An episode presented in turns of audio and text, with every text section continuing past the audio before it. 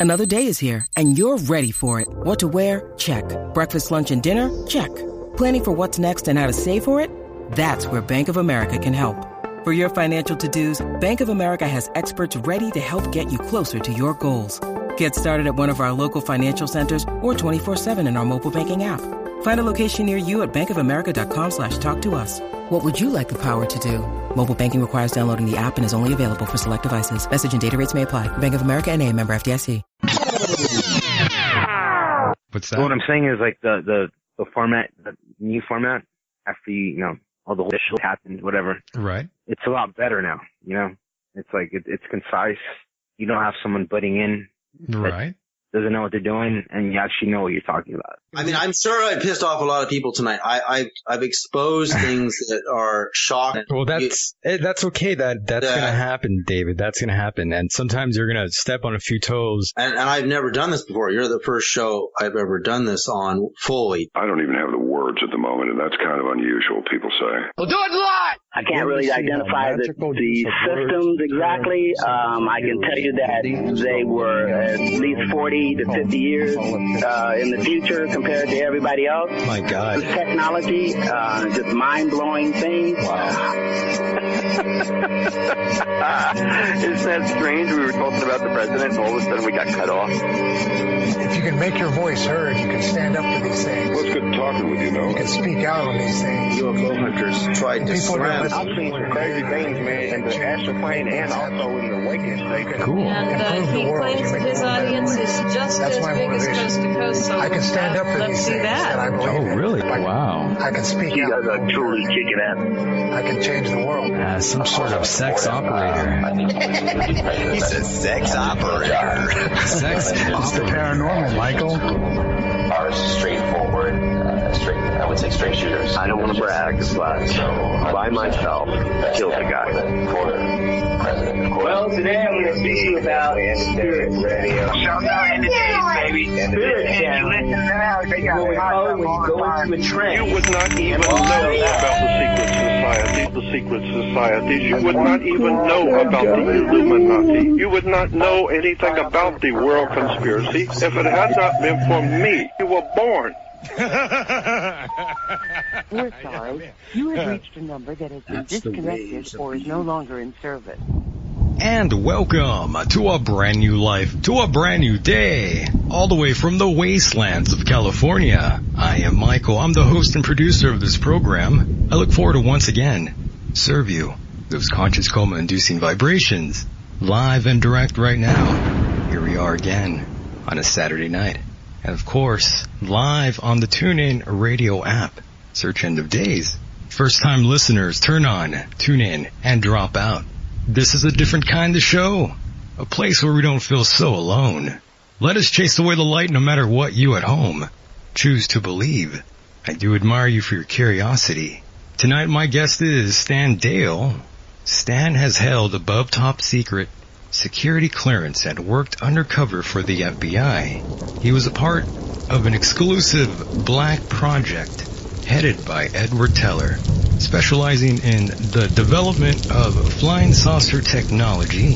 Stan is the author of many great books, such as The Cosmic Conspiracy, which is a book I've always loved. Once again, thank you, ladies and gentlemen, for allowing me into your hearts and into your minds. Here we are again on a night like this. Once again, mm-hmm. wasting no time. I'm going to be contacting my guest in a moment here. And Stan, what's going on? Oh, a little bit of this and that, watching spring try to break through here. Oh, good times, good times. Welcome to End of Days, the Michael Deacon program. I just want to say thank you so much for spending some of your time here with us this evening. Most welcome. Amazing.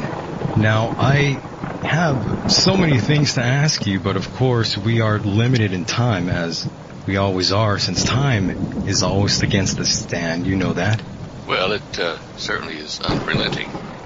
Oh yes, oh yes. So Stan, can we talk a little bit about your background here? Well, um, I guess, uh, let's see here. I was a cadet at the Air Force Academy, class of 67. Uh, I uh, studied at IBM in computing uh, systems analysis for mainframe computers.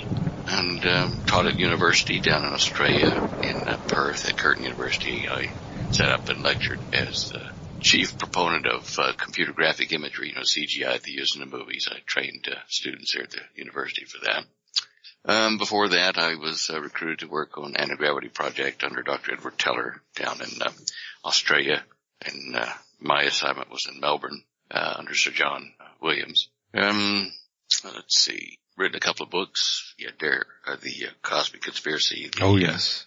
Say. I said, oh yes, that's one of my favorite books, I must say, and you are the first person I've ever heard of speaking about many of these topics that we talk about here today.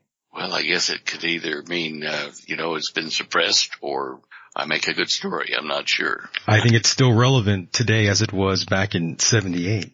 Oh, I joke, but yeah, I know. I, I wondered when I wrote the book, number one, how long I would last after it was published. Uh, Amazing, yes. Yeah, and then, uh, when that uh, seemed to not be an issue, I wondered, would I be the last one standing when all this falls down on the people of Earth, you know? oh yeah. Kind of a lonesome hill up there. Oh yes. And you know, going off track here just for a second, in an email exchange we had earlier, you asked where I was from and where I'm at, and I told you, and I brought up the powerful earthquake. And so many people were talking about the next big one. And of course, the one I experienced out here was insane. Was it an up and down motion or a sideways motion? Up and down.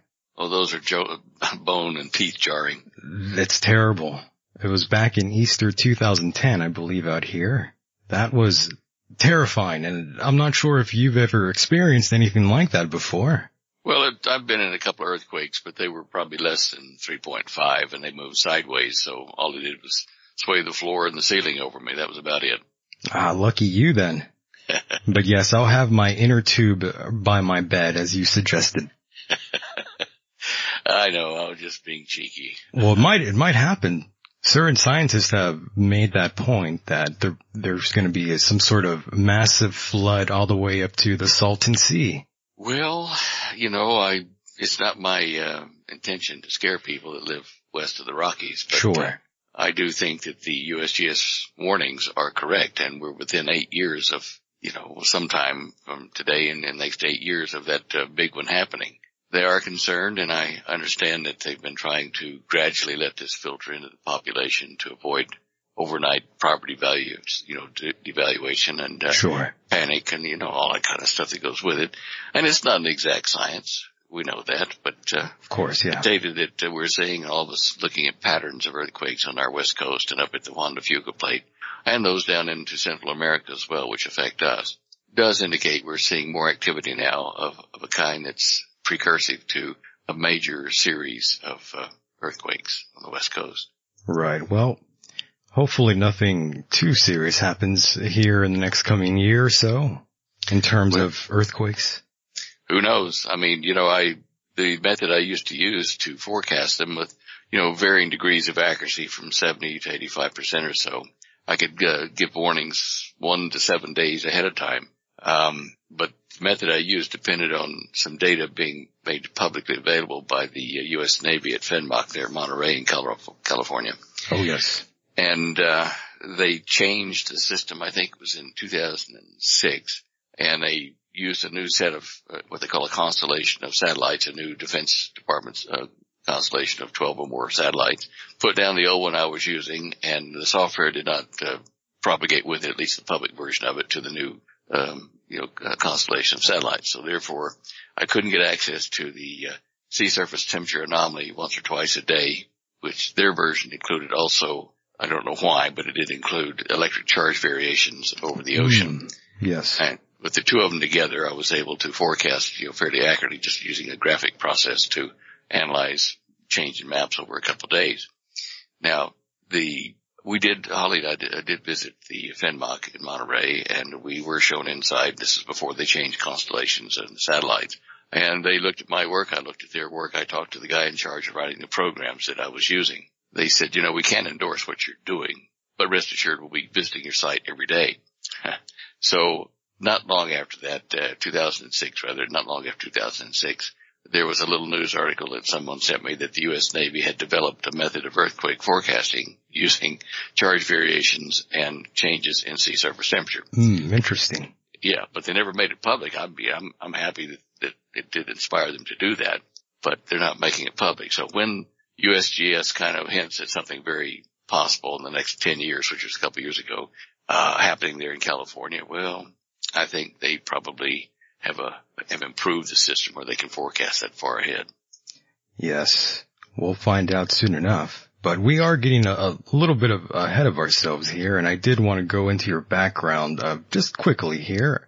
I read that you graduated high school three mon- three months shy of your 16th birthday. Is that true? Yes. My goodness, you must have been very smart, Stan. Yeah, I, yeah, I, yeah, they tested me. Yeah. Yeah. Um, Stan, were you a shy kid? I've, I've always been curious. Did you? Yeah. Oh, yeah. Okay. I was. I figured. Up until about the um, 10th or 11th grade in high school when I was getting in, moving up the ranks in the ROTC there in Dallas. Uh, actually, it was called the NDCC, National Defense Cadet Corps. Same thing as ROTC, just different name. And, um, you know, uh, I, I guess somewhere along the, yeah, the 11th grade, uh, when I started, you know, being in charge of other cadets, uh, it, uh, matured me a bit. But before that, Mhm. I was pretty much the uh, shy geek that, uh, Shy, quiet kid. Yeah. yeah, yeah. I'm, I'm, I'm with you. I was pretty quiet myself at times. At times. it's you know look i uh, you know, a lot of people had to be doing something all the time and uh, you know outside or kicking the ball or whatever and i lived in my mind it was you know a great place to uh, explore things It really is. And I'm curious though, Stan, how did you get involved in, into these fringe topics? Well What, um, who exactly corrupted you first? my dad Your dad? He was the first one who implemented, who implemented all these ideas and thoughts in your head? well a couple of them uh, for one i remember when the, in the middle 50s when i was what about 10 11 12 years old uh ufo sightings were the the rage of the day and um dad having been a pilot to the base commander in the army air force over in north africa and, and um, uh, iran he said um look I, I think i know how these things must work and he drew up a design and stuff and so it intrigued me to see you know how his design worked and uh although it it uh, would have worked it would not have been as efficient as a different way of doing it uh, using basic principle so that got me interested in UFOs and design stuff like that and making things faster in the air I played with rockets, you know, that only went up a few hundred feet out in the back. And, uh, uh, then after that, he, um, he inspired me to look at a number of things as far as, um, aliens, if there were aliens. And, uh, so, so dad started it there by yeah, it was, it was dad. I'm, I'm glad to hear that. He was open-minded like many fathers are. Yeah, um, he told me about things that they'd seen in the air while they were over in the Middle East, uh, you know, in World War II and Foo Fighters, uh, these, these fast moving little bright lights that uh, seemed intelligently controlled. And so that was really, you know, the, the incentive, uh, to, to do that. And since he was also an engineer, I learned a lot about physics. He'd bring stuff home from the lab. Uh, he worked for an oil exploration uh, or oil recovery uh, division. And, uh, so we'd have liquid nitrogen and big, uh, double walled jugs on the kitchen table and Mm, freeze apples. Yeah, Uh, that's cool. yeah. So yeah. Okay. That was, that was the, the motivation there. See. And, yeah. uh, he also was, uh, you know, you know, the Illuminati business, which was, you know, the, the major part of the cosmic conspiracy book. Yeah, and Dad. let me let me just stop you there really quickly, Stan, and say the cover, the cover on that book, the Cosmic Conspiracy, the artwork is incredible, and I do have to admit something here right now. That design, I sort of was a little inspired by it, to be honest with you, and I kind of based that around the logo I use today. Really? Yes. That, uh, pyramid with the top tumbling there and a flying saucer taking it off or putting it down, one of the two. Mm-hmm. Yeah, what? Well, okay. That's fine. Yeah, it's, it's a little bit of a tribute to you, Stan. It's another little thing that hardly anyone even knows about. Well, thank you for that. I appreciate that. Oh yes, that's my tribute to you for you opening my eyes to a lot of these things. Well, the cover was, uh, I designed the cover, uh, but it was actually painted by a friend of mine there at Channel 9. And, uh, it took us weeks working together to make everything balanced to say what, uh, I wanted to say. And, uh, so anyway, he was, he was really good. Awesome. Yeah. So go ahead and continue. But before you do, did dad ever see a UFO? I think he did. It's been a number of years now, then hard to separate, um, what he saw and what we talked about.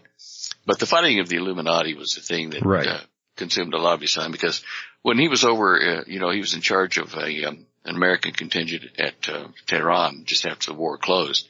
And the president didn't want uh, any military occupation of that base there, which the Americans and the British jointly handled there, you know, held at uh, Tehran. They were, they were aware that the Russians wanted to push into the oil fields right then, yeah, at the close of World War II. So, um, there was a proposition put to my dad and his men, uh, same from the, the British government to uh, the British contingent there.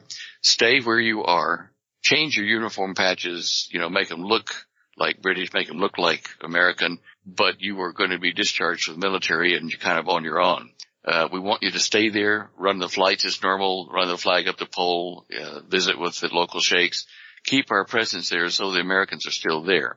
Um, of course, if anything blows up, uh, we never knew you, but, um, yeah. we want you guys to, yeah, we want you That's guys funny. to stay there and keep a threat to the Russians so they won't come down and get the oil fields, you know, in the Middle East, which they were aiming to do. They had tanks on the border. So anyway, dad stayed over there with his men for an extra two years. And, um, as I say, it was a forerunner of the CIA, which wasn't in, or it wasn't organized then. It was OSI and, and uh, a private thing set up with Howard Hughes. He, Howard's, uh, would send the money weekly Mm, in a briefcase yes. in cash by one of his aircraft over to my dad and his uh, troops. And, um, that's how they were financed. And, uh, for two years he did that when he came back. Now he knew about the, the Illuminati, the people that had actually funded the Russian Revolution. And so dad wanted to get that word out to people and formed a book publishing company, Timely Publications. And, you know, um, he made quite a dent across the country, uh, Yes. telling people what was happening. So that was an infusion to me to investigate this Illuminati. And that was in the cosmic conspiracy as well. Have you or your father ever had any pressure from any outside groups to possibly stop with these books of yours? Yeah, dad did. Um, Uh-oh. Yeah, he, uh, they hit him pretty hard. Um, I was in the country once when they had the FBI in suits out there, you know, going through all the garbage, uh, uh, bins outside the warehouse where they printed and distributed the books from. And, um, we got calls at home. Mom would get a call while my younger brothers and sister were in school telling her that, uh, if they didn't stop that, uh, the children would arrive in pieces in a cardboard box. Um, and that was a, you know, a clear indication that they wanted dad to stop. Um, I know I, I, I kind of laugh a bit because dad got a 45 automatic pistol, an Arrow Commander one, and, uh, decided to show my mom what to do in case, you know, they hit while he was Right. at the office. So he put the clip in, he showed her the safeties, he cocked it and he said, look, this is all you have to do. You know, you push the safety like this, you push it off, push it on, cock the hammer and, you know, he said, but it's safe as long as the, as the safety's on. And to illustrate the point, he held it up, pointed to the ceiling and pulled the trigger and it blew a hole in the roof. Oh my. My mom was in shock for two days. She must have been. She never picked up the gun. She- yes. I'm sure that uh, scared her out of her mind. Yeah, but anyway, uh, she and dad worked together. She was his secretary for all this kind of stuff. They reached, oh, between a quarter of a million to a million people across the United States, uh, warning them about uh, Lyndon Johnson and how he was a, a mafia controlled Mhm. individual, uh, citing uh, J. Evetts Haley's book, A Texan Looks at Lyndon, and dad distributed a lot of copies for J. Evetts. And, uh, you know, so, yeah, I come from a family of, of act, activists, I suppose, but right wing. Um, and that comes through in most of my work. And that's, you know, what led me to want to help the, uh, you know, the, the Teller group in developing anti-gravity when they approached me and, uh, said, look, we're going to fund research for you. We're already ahead of you, but come join us. And that's what made me get to Australia. And I was down there for 30 years before they let me come home. You must have really liked being out there. It was okay. I adapted. Uh, they took my, when, when, when the program fell apart in the mid to late seventies, uh, a number of us were released and, uh, said, you know, disappear. Um, and, um, that's a long story too, but I'm glad you caught my sarcasm, by the way. of what? Oh, of, of spending so much time there. I'm, I'm sure. Oh yeah, yeah, yeah. No, I, you know, look, well, when the when I left the program, it was because Sir John and I disagreed, uh, and Sir Henry as well, right, mm-hmm. about letting some of this technology out uh, to the world to save people around the planet, countries that were in need of water and power and stuff, and had no way to get it. And they said, "You just don't understand," uh, you know. And it got to a point where they said, "You're out." And uh, anyway, that, politics. That, Right. Yeah, within six months to a year of that, I think it was, uh, the U.S. government uh, took my passport away and uh, took my citizenship away. I still have the letter to prove it. Oh, and no. it was not until 2001, in the first part of the year, that I was um, green lighted to come home and have my citizenship returned, and that I'd never actually lost it. And here's your passport, Mr. Deyo. And here's uh, passports and citizenships and green cards if you need them for all your children you've had while you're down there. Hmm, okay. And that was the result of a man stepping in on my behalf. Uh, he'd already made it known in 1996 that he was kind of watching over me. And it was former Secretary of Defense Jim Schlesinger in Clinton's administration. He and Clinton and others had copies of the Cosmic Conspiracy there at the White House and the Defense Department. And Interesting. yeah, he let it be known that what I'd put in the book was pretty much spot on to what's happening. Um, and of course now uh, Jim's dead now, but, uh, he greenlighted everything to me when the State Department said they lost my files and took six months of fiddling around and wouldn't even give me a green card. And then I put in a call to Jim because he'd said I, you know, he told through a messenger, he told me what had happened. And, um, when, when, uh, I put the message to his secretary, I just told him that, you know, Stan Deyo needs a favor. But Yeah. in seven days, all the, the mystery at the State Department cleared up. All my files were found and, oh, it was a mistake. And, you know, Hmm. and so Interesting. I, Again. I, I must tell you, uh, right up until the plane landed and a few weeks after that, you know, coming back to America, I wondered if it was uh, just to get me closer to make disappearing easier for those in Uh, power, but it never happened. very possible. Well, it never happened. And, uh, if anything, they've, uh, you know, uh, gave me distance. Uh, they, they really haven't uh, done any pressure I know about. I mean, you know, they may or may not bug my phone to the house or whatever, but Well, I mean, you do talk a lot about free energy, so I'm sure that raises a few eyebrows. Well, it's a little bit late for them to stop that. I've already been distributing information underground. So, uh, you know, they're not going to do anything but draw attention to the situation. So, That's true. and I'm 72 and I've had a good trot, me boy. Yeah.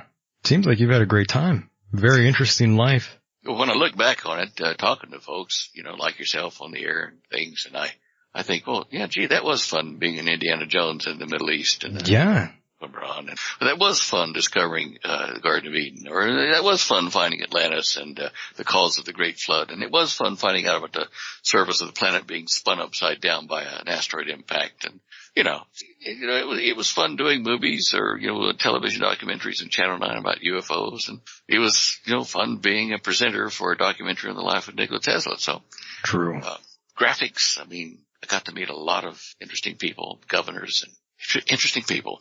But um, yeah, the, the book you've commented on, The Cosmic Conspiracy, has certainly done far more than any of us thought it would, uh, just Oh, by word of mouth. Yeah, it's gone around, and I believe it might have been banned in Australia at one point. It was America more than Australia. The uh, the Australians uh, famously supported. I mean, several times over, it was a bestseller. Oh, so it was America who was trying to ban this book. Yeah, they would. Uh, well, we had people that worked uh, that were friends here in the post office and said uh, they'd get guys coming into the post office in you know dark suits from the government saying, if you get any you know packages from this address here, whatever, coming here about this size, uh, trash them. Yeah, wasted.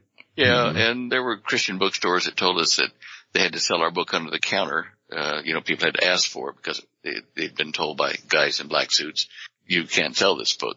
So they tried here. And, uh, as, you know, the good Lord would have it, the underground picked it up and, uh, pushed it through, you know, uh, other people that bought cases of it and got, got them hold them another way and distributed them. Um, yeah, so, and now, I mean, look, I found out that Prince Charles has one in his private library, library and Ronald Reagan's wife bought him a copy. So it has made the rounds of you know, the, the public parts of the uh, Illuminist movement. Yeah, that's pretty amazing.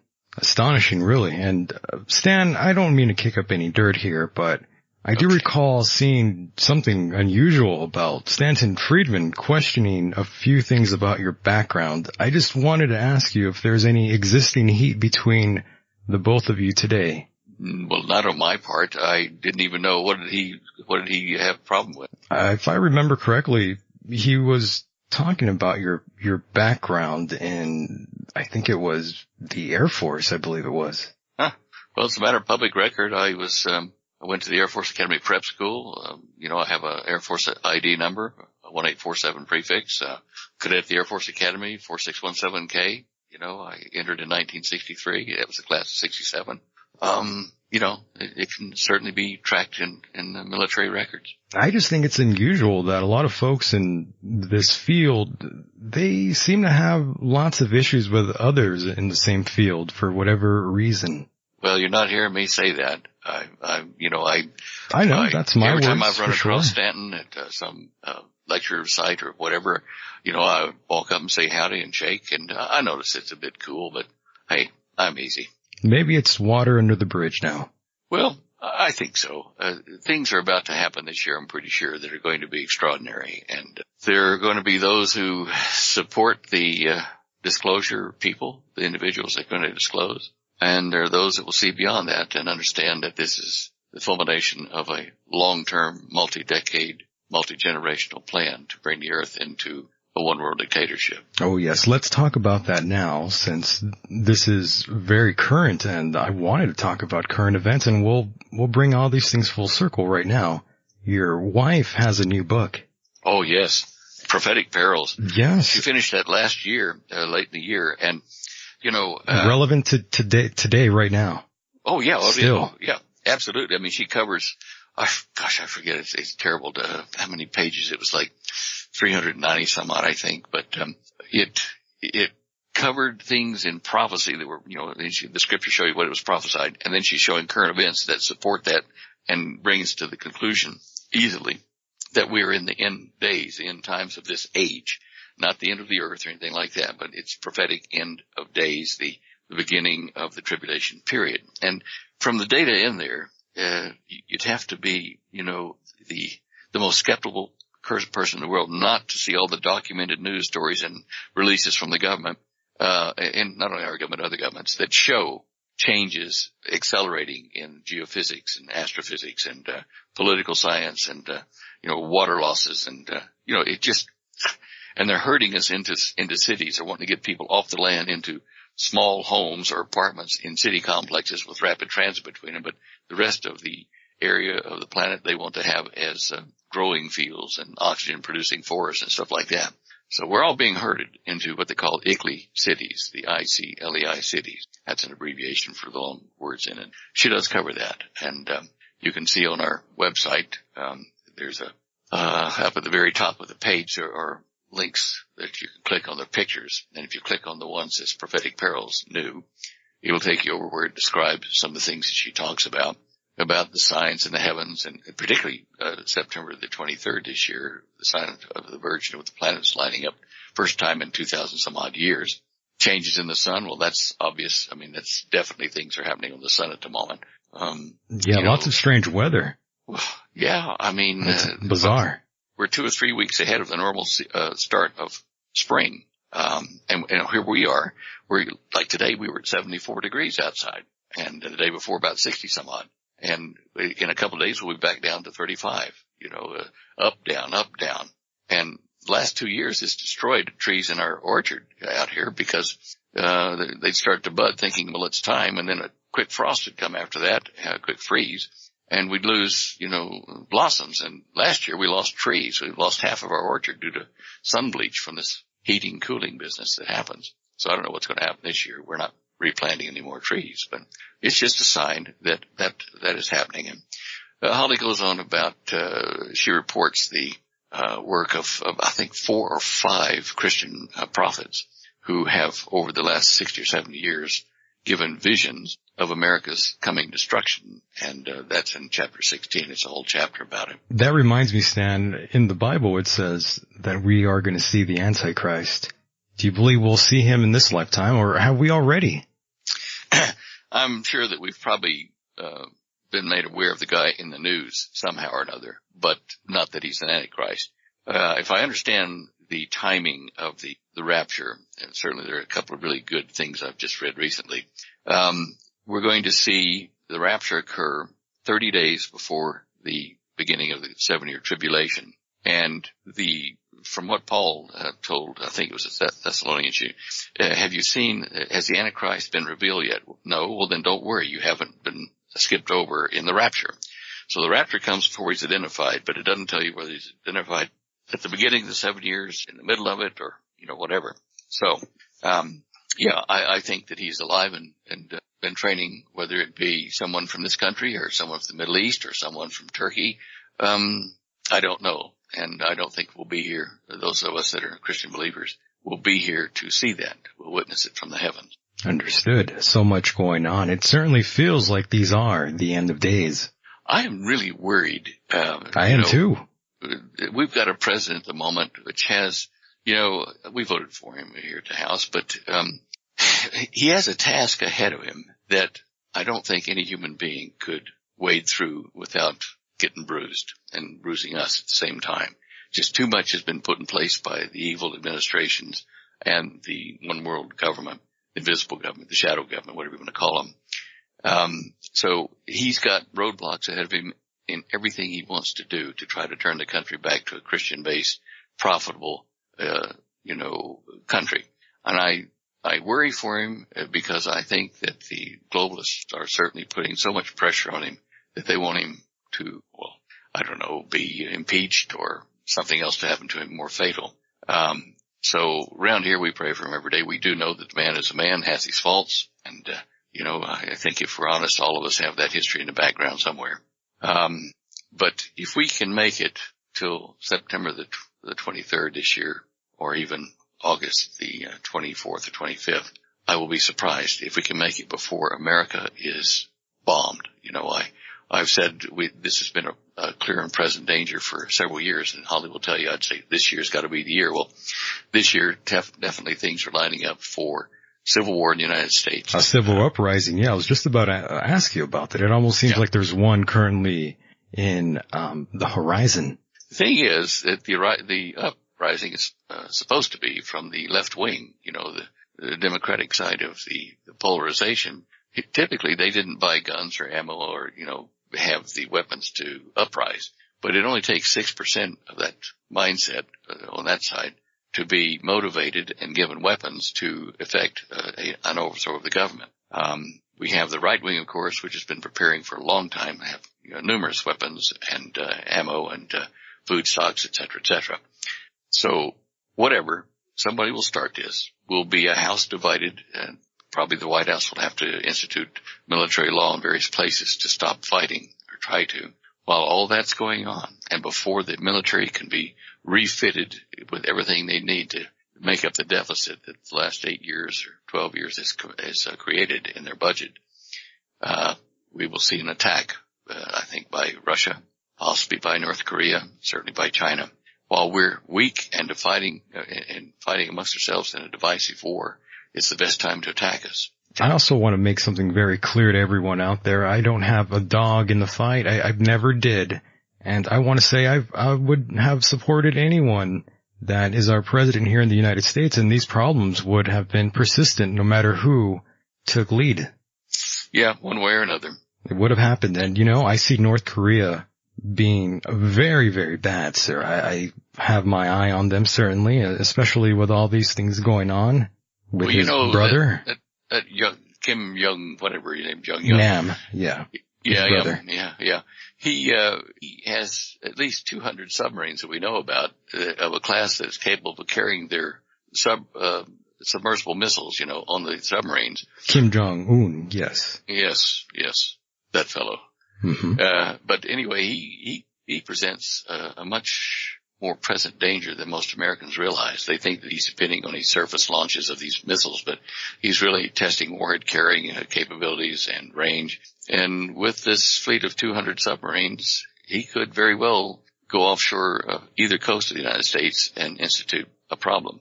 Particularly, he, hates New York and wants to nuke that. Uh, you know, Russia at the moment will probably have to do something the United States go along with it because Russia is being tugged into the Middle East to help in the Iranian situation.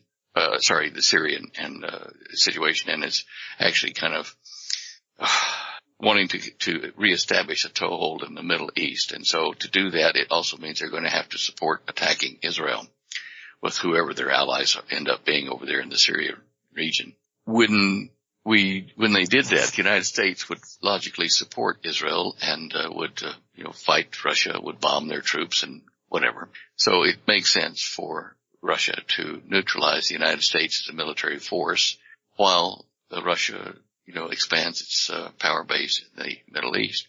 So that means we have to go out and I think this year, uh, early this year, in fact, is probably a logical time for this to happen while our government is still, uh, not fully trained and the new jobs are not, you know, fully understood or organized by the people that have been appointed. And there were what several hundred jobs that still haven't been approved uh, by Senate. And so this means that uh, it'll be a perfect time while we're scurrying around the first hundred days or so here trying to get organized to strike us. You know, I'm kind of tired of North Korea and, and these threats, but that's kind of radical for me to even say that on the air. But I'll just say it is a little troubling though. It is, and I don't know whether we'll see nukes go off in the Middle East uh, before America gets pretty much destroyed from inside and then from outside the country, or whether it will happen after the nukes go off over there. I know that, you know, if you read the Cosmic Conspiracy, that I looked at several crisis curves that all got to come together at the end of this whole plan yes. to make a global dictatorship. And we're seeing the threat of nuclear war. We're seeing threat of famines in the press. Uh, we're seeing um, climate change threatening things. We're seeing diseases, pandemics that fortunately have been controlled so far, but are breaking out in Africa. We're seeing poverty, a great uh, disparity between rich and poor, um, and between communism and capitalism. We're just seeing all these crisis curves and the threat to the world economy, you know, to bring oh, it yes. down. Mm-hmm. Uh, and well, way out there a bit, asteroid impact, you know, the exploding bolide over um, Russia here, you know, a few months back, a couple months, couple years, I guess. But uh, you know, where oh yeah, I recall. Yeah, that was okay. But that was amazing, by the way, that video. Yeah, it was. There were there were several guys that had their cameras was, on in the cars. That was it up. truly something else. Now, at the time, I wasn't sure, and I'm still not, but I know that um, in Europe that the uh, United States had uh, set up a base that was doing some testing, and I I tracked the testing um, by looking at um, the sea surface temperature anomalies uh, in the South Pacific and in Europe. And I found out that there was a strange anomaly, a heat anomaly that appeared uh, off the coast of um, New Zealand in the exact antipodal position to their base, to U.S. base in in Europe. And I tracked it and found out that it looked like it was very well uh, a Tesla type um, device they were testing in Europe at their base there hmm. to, to produce a shield over, you know, the area, not only the base, but over, you know, part of Europe to, to, um, incinerate fast moving missiles coming in. Well, I, I had to wonder with the, the asteroid that we're talking about that exploded over Russia, uh, it was intact until it hit a certain point in the atmosphere, which they had on camera, and then suddenly it broke apart. Ah, and true. I'm wondering if it hit the shield and was a charged object coming in through the shield and yeah, good up. point. Hmm. Anyway, who knows? But um, you know, there are possible, things happening. Though. Very possible. Hard to know where to look except off the planet. That makes me that well. That kind of reminds me of the film Deep Impact. Yes, yes. I love that film, by the way. Yeah, there are a number of uh, films that have come out that um, can be used as you know explaining what is happening now. Hollywood seems to have picked up uh, authors' books that uh, are good uh, in, in, a secular way, but also tell us, you know, that people are thinking like we are about what the options are coming ahead. One that I think of when you talk about movies is the movie V, which was made in the mid '70s, and um, Kenneth Johnson wrote that that series and the movie, and uh, it tells about you know um, friendly aliens coming to the planet in search of uh, salt water resources or something, you know, ridiculous like that. And uh, as the, the plot develops, you find out that these humans look just like us, um, are really reptilian, you know, reptiles underneath like lizards that have got these superstructure skins out of latex or whatever makes them look human. So it's like, uh, like in the Bible where Satan is related to a serpent in the Garden of Eden, that we have uh, serpent or reptilian type beings coming to Earth posing as humans. And although I doubt that I ever met one when I worked in, in uh, Teller's organization in Australia, I did hear about them, uh, you know, inside uh, the group. Um, and their skin apparently in the sunlight, it's got little tiny scales, uh, you know, our skin, if it gets moist in the sunlight, we might see a little bit of a rainbow sparkle here and there, but mm-hmm. not, not usually. Theirs apparently looks like an oil slick in a bright sunlight. It, it gives that really bright rainbow effect on their skin. Ah, yes.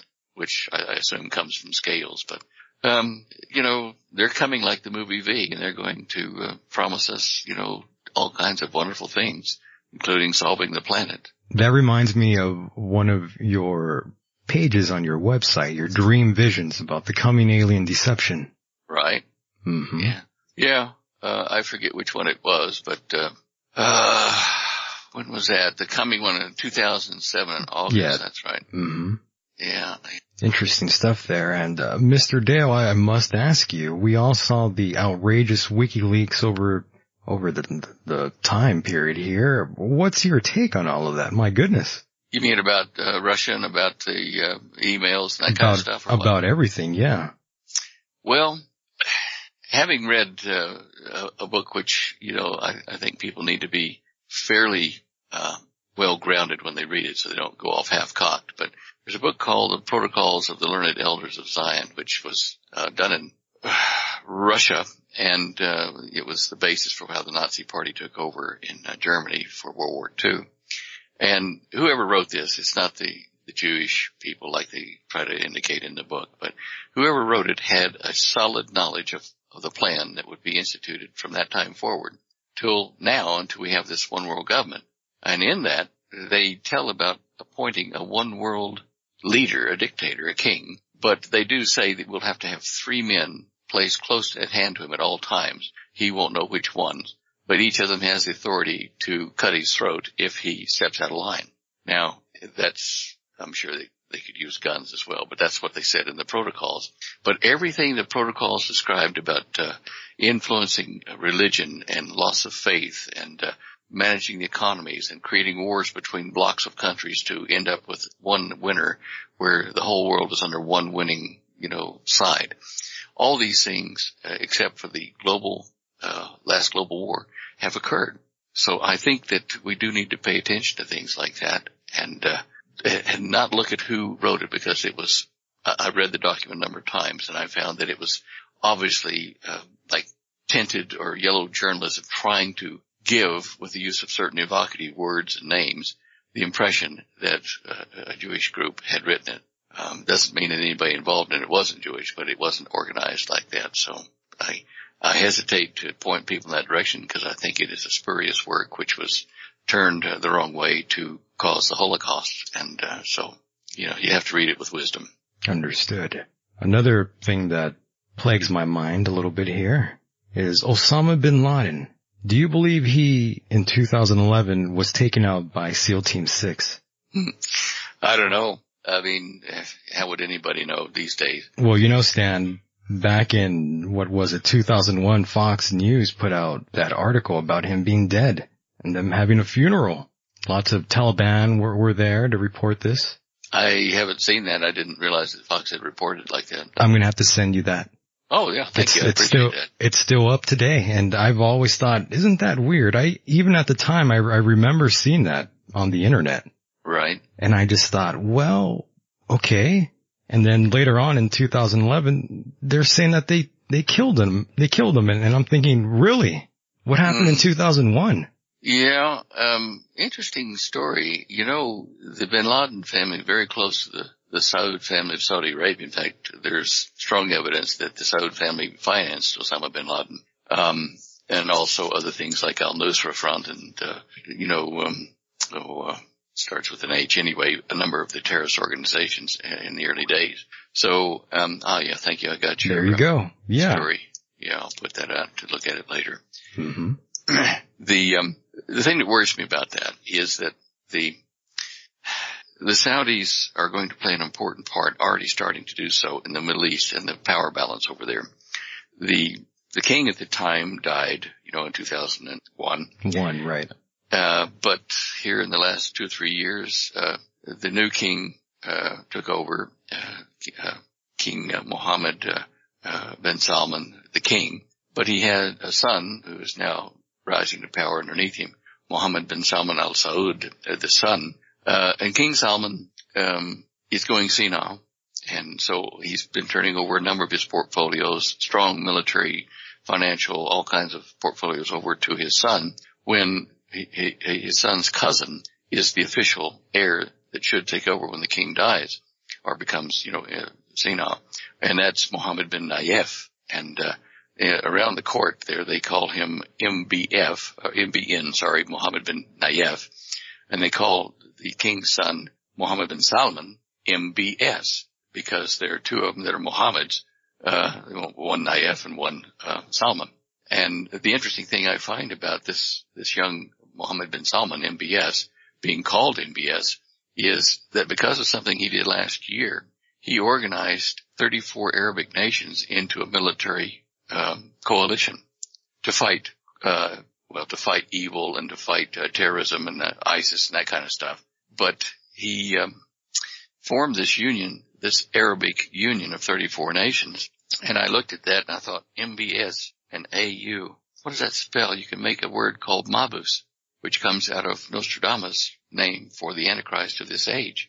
Not that I support Nostradamus in too much of his prophetic uh, writings, but the fact that he called the name of the third Antichrist Mabus, MBS, and AU being the vowels, Arabic Union, and this guy coming to power over there in the Middle East makes me wonder whether our, our first beast, our Antichrist, is going to be from the Middle East and not last long because it's the second beast that does a lot of the terrible things we attribute to the Antichrist.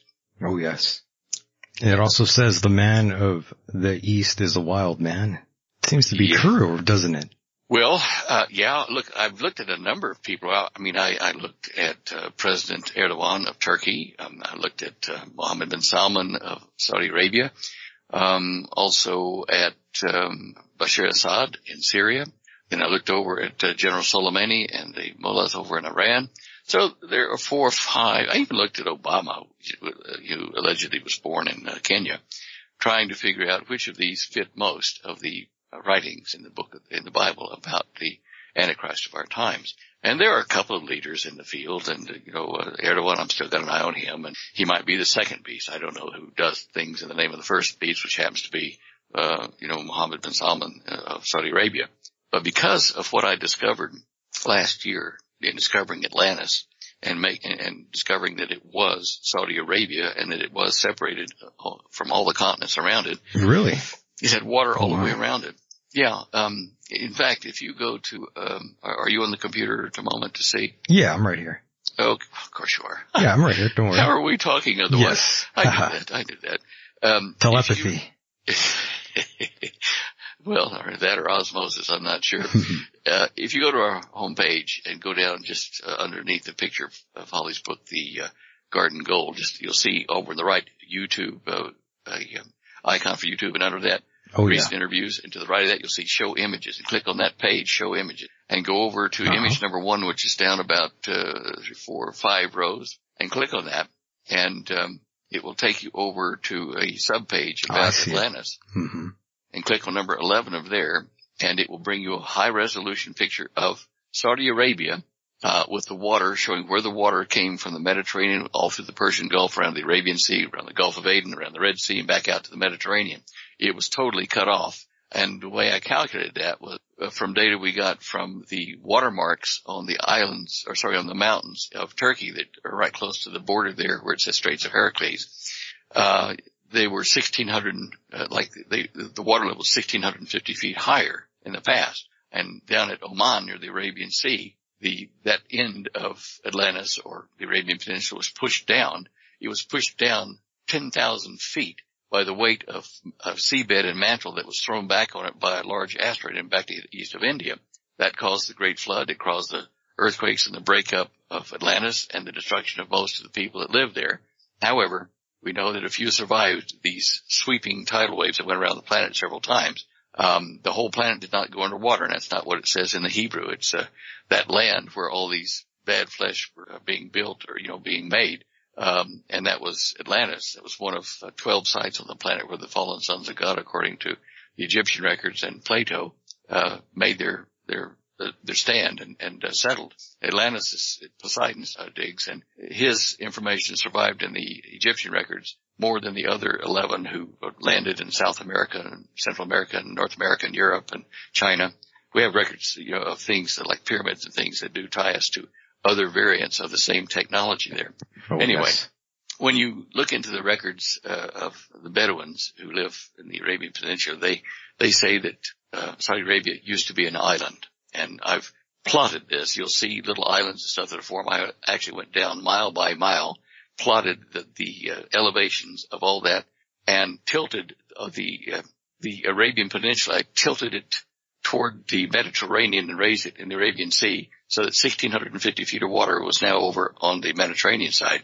When I did all kinds of interesting things did form and you see that where the, the, uh, the water comes out of um, the Mediterranean where the Straits of Hercules are straight down in right through uh, what is kind of the Euphrates Valley, Euphrates Tigris Valley now. And that was before this impact. Um, anyway, I have no idea. Atlantis, Yeah, amazing. and, well, because it was Atlantis, um, and, and this crossbreeding, the bad genetic uh, thing it was in Genesis six.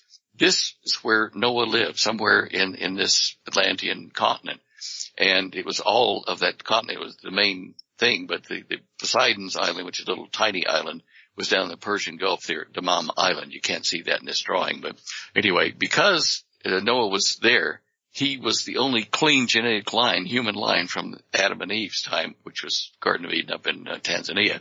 Uh, his bloodline was clean. So the purpose of the flood and the uh, huge earthquakes and destruction breaking up the surface of the earth here was to destroy all those crossbreeding, you know, uh, evil people, uh, in Saudi Arabia, which, you know, was Atlantis.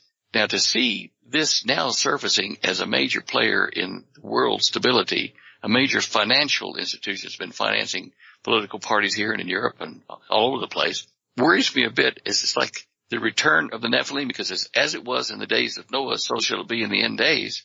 And if Atlantis is a Saudi thing and if Mohammed bin Salman, the Saud family are in charge of that, then we have to watch them very closely because they're forming a military alliance over there, uh, in the old, you know, uh, land of where the, the hybrids between the giant fallen ones and our earth women occurred. And having proved so many things to make this fill what Plato said as far as Atlantis, um, you know, I, I have, I have to say that uh, a front runner is the leader of Saudi Arabia, which is, at the moment seems like it's going to be young MBS. Interesting. What's your take on 9-11? Since Well, there I've seems heard- to be a big connection here with what we're talking about. Well, you know, the, the Saudis got cranky before the election saying they didn't Mhm. want certain information released about their involvement in financing some of the terrorists that did that. Yep. Those redacted pages.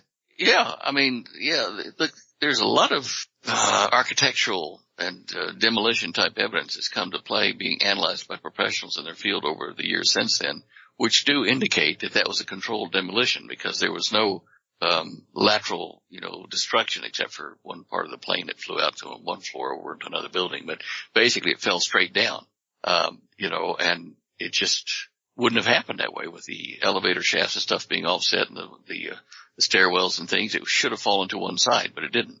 Either one of them. So, you know, it, it does speak of somehow controlled demolition in conjunction with, uh, somebody to blame for it to, uh, get us into the Middle East, I guess. I don't know why, but It seems like it, right? it does. It does. And I hate to think that, uh, the, uh, Bush administration I was don't, involved. right. We don't like to think about it that way, but sometimes the people that we see and hear aren't exactly who they really are. I know. That's why I never trusted any politician, and that's why I, to this day, I can't really support the left or the right, because they I both play for the same team. Well, there's some interesting information coming out about uh, George Soros making a line of credit for $250 million-. And George Soros, yeah, his name is always out there. Someone who wants to overthrow the government for sure. Well, he gave a line of credit like that to uh, President Trump's son-in-law. By the way, uh, didn't you speak to Trump's uncle? Yes, I did. You interviewed him, correct? Yeah, years ago. Um, I was on a film tour um, uh, coming to the United States, going into Europe about the life of Nikola Tesla, and hmm um, so the guy that had actually opened up the mystery box, the secret of the you know super powerful weapon, uh, Tesla left that behind, wrapped in brown paper at the Hotel New Yorker where he was as surety against the back rent he owed him, and uh, the FBI called Professor Trump in to open the box and see if there was anything lethal in it, um, you know, super weapon or whatever. And as I said in the uh, video I put up on my YouTube channel, uh, I was interviewing uh, John Trump, Dr. Trump, Professor Trump, in uh, the uh, Boston High Voltage office there, of the company he'd started. Uh, and we were sitting across from each other when he started telling me about how the FBI recruited him to come go open up the, the parcel of Tesla and look through some of his other notes they had. He said they took him to the Hotel in New Yorker there and put him up at the front desk and had the, the clerk bring out the brown paper bag wrapped in twine, sit it in front of him on the counter and then run off. And the FBI agents all move themselves back 40, 50 feet behind, uh, you know, granite pillars in the lobby mm. and hid themselves from the explosion might happen when he opened up the, the parcel. So right. they left, uh, you know, uh, Professor Trump sitting there, um, you know, and, and, and he was so curious about what Tesla had developed and what he'd left behind that he thought, well, uh, uh, there's only one chance, you know, I, I, I gotta see. And so he took out his knife and he felt underneath all the twine and stuff wrapped around it and couldn't find any wires or anything that would, uh, you know, detonate when he opened it up. And so he cut the twine and laid it to the side and then he felt with his hands all over the brown paper to see if there's any bumps in the, the paper indicating something underneath the paper that would go off, a spring load or whatever. Nothing. So then he opened up the brown paper and spread it out. And he said, you know, uh, I saw this hand rubbed like walnut uh, thing with brass fittings on handles and a, you know, latch. And it was, you know, a box with a lid on it. And he said, so I thought, well, maybe it's going to go off if I open this lid up. So he searched all around the rim to see if there was any kind of indication that something inside would explode when he opened it up and didn't find anything. So then he opened it up. To his great relief, he said it didn't explode and I saw what it was. And I motioned to those brave FBI agents it was safe to come out now. So they came over and I, I remember his eyes twinkled wow. like an Irishman when he, he's, you know, the brave FBI agents anyway. So Professor Trump looked at it and he told me, he said, well, it was nothing but, um, a decade resistance box or Wheatstone bridge, which was the forerunner of the multimeter we use today to measure resistance and things like that. And he said there was no secret message, no, you know, clue to a super weapon in there at all. It was just this decade resistance box. So I said to, to him off camera, I said, uh, Professor Trump, I said, did you ever stop to think, read a number of Tesla's papers and inventions that what he was telling you was it, the Wheatstone bridge operates on three known values and one unknown, but it matches the impedance between two sets on one side of a, uh, of a uh, resistance gate and two, uh, one unknown and one known on the other side. It says if you put things into impedance matching into harmony so that something with a little amount of energy over, over here can pound the Earth's surface, blah, blah, blah, like that, and yeah. feed yeah. a much larger wave, uh, going around the entire planet that a small thing impedance matched to the vibration of the planet could actually crack the earth in half. Jesus. And he looked at me and he said, you know, an interesting point. I never thought about that. And that was the message. That was, if you look at all of yeah. Tesla's work, it was on harmonics between the primary and secondary coil, between um, uh, vibrating hammers and the Earth's substructure or mantle. Uh, that was what he was all about. And so he was letting the secret be known. If you knew his work, you would know what he meant by impedance matching being the secret to the great super weapon. Right. And, you know, on a side note here, have you ever driven a Tesla before? No, I haven't actually. You definitely should if you ever get the chance to. Oh, I know that the torque would be interesting with an electric drive. It's pretty amazing, I must say. Driving that and going back to a regular vehicle just, it doesn't do me any justice. it really doesn't. That thing is amazing. It's basically a go-kart. A very yeah, fast go-kart. Yeah, electric go-kart. It, it really is and uh, you know what kind of uh, acceleration those things can give you. Zero um, to sixty. One thing that one thing that Elon Musk, uh, Tesla Motors is missing. Three point seven. Is say again. Oh, I was just saying zero to sixty in three point seven seconds. Yeah, that's that's impressive. That's pretty good, right? Yeah, not too yeah, bad. that might spill your your milkshake on the way. Yeah. I dig it. Yeah, if you ever get a chance, I highly recommend it. You got to get in there at least once. Test drive. Well, I will try. Uh, I have tried to make contact with uh, Elon Musk and his company through their R&D wing. Um, there is something they need. Uh, they need a power source that is not dependent upon uh, any fossil fuels or sunlight or that kind of stuff. They need something they can carry on board. And Tesla did uh, develop that, and uh, it got lost in the mix somewhere. But basically, he used the same principle that T. Henry Moray developed after reading Tesla's uh, papers in the early 1900s. And he, you can draw energy out of the atmosphere in an aircraft or on the surface of the, the planet. There are a number of ways you can hook up a, a resonant circuit to trap the kinetic energy of the solar wind, you know, bombarding the upper atmosphere. And it works day and night. The only difference on the night side of the planet is you drop about 25% of the available power because the shock wave has to travel around the planet. Right. But, uh, the, the, Tesla car with one of those on its surface uh, on the roof would, uh, have perpetual power until the sun goes out. That would be incredible. Yeah. By the way, how do you feel about SpaceX? Allegedly, they are going to fly out to a tourist around the moon in 2018. Well, I guess it uh, raises share values and gets publicity. I don't know that that's a practical thing at this point. I had something else that I wanted to share with them, which I did uh, uh, give a bit of it to them um, at SpaceX. I said, look, share this with Elon or your board of directors or whatever. I said, there is a way to reduce the fuel consumption on your your, your missiles that take stuff up to suborbit to go to the space station, which would also help you in deep space propulsion. And it reduces the amount of power you need uh, from the surface of the earth up to uh, suborbit by about 85 to 90 percent, which is a great fuel savings and it's a much safer type design. However, nobody answered back. So, you know, hmm. I don't know what the plan is. When you see that much money in, involved in his corporations, you know that he's not in control of all that, that there are bankers or investors that really control the thing. And I have yes. that inside the company. He's not really in charge. Yeah, that's how I feel about all of that too. That's why it, it's hard to fully get behind any, any of these free energy propulsion systems that are out there where people are trying to develop themselves because someone in, in, in a black suit is going to visit you pretty soon. Probably. Probably. Yeah, the suits will visit you and take away all of that. Well, if you try to do it to make a profit, yeah. If you share it in the underground, which is being done by several folks at the moment, it's the secret's out. And there's also part of the information on anti-gravity being leaked out as well. So, uh, at this point to preempt anybody announcing these things, we're going to see, I'm pretty sure, the alien landing business, the advanced technology that couldn't be from Earth, that has to play to keep their psychological advantage this year sometime. Gotta tell you one thing, I would not go to the moon.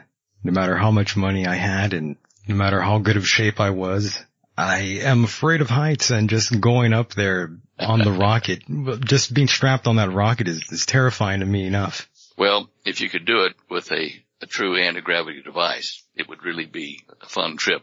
It wouldn't that, take a day, it take a few minutes, but, right. uh, you know, these are some of the technologies that I wanted to, Sir John and them to release you know, back in the seventies. I just didn't understand it was part of their, their grand plan at the time to hold it all back and create a artificial super society. But, you know, in the close of World War II, uh, in the early fifties, I think that, uh, they did, our group did make contact uh, with these fallen ones, the Greys and the Nordic looking people that reported in the UFO community. And that's why we built bases underground to uh, build infrastructure for manufacturing and development of technologies they wanted to do, the, the uh, fallen. Um, anyway, that I, I, digress, but that that uh, we lost uh, control of those bases in the late seventies, and uh, I was already out of the organization by that time. But uh, it was reported to me by people that survived the breakup of the organization that we had to deal with these guys, um, and uh, they now kind of control the planet with their technology. So we have to deal with them with what we can produce and release. Now, as I say, the illusion of uh, you know fake elder brothers in space is being replaced by real fallen ones from a parallel universe. So our guys had the right idea about you know trying to coerce or fool the people of Earth into accepting a one world government at the hands of a obviously much more advanced civilization and all this technology. And that's why it was all, you know, being kept uh, secret. But now then, of course, uh, the fallen ones have control of all that. And you believe and, they will be returning this year or soon, right?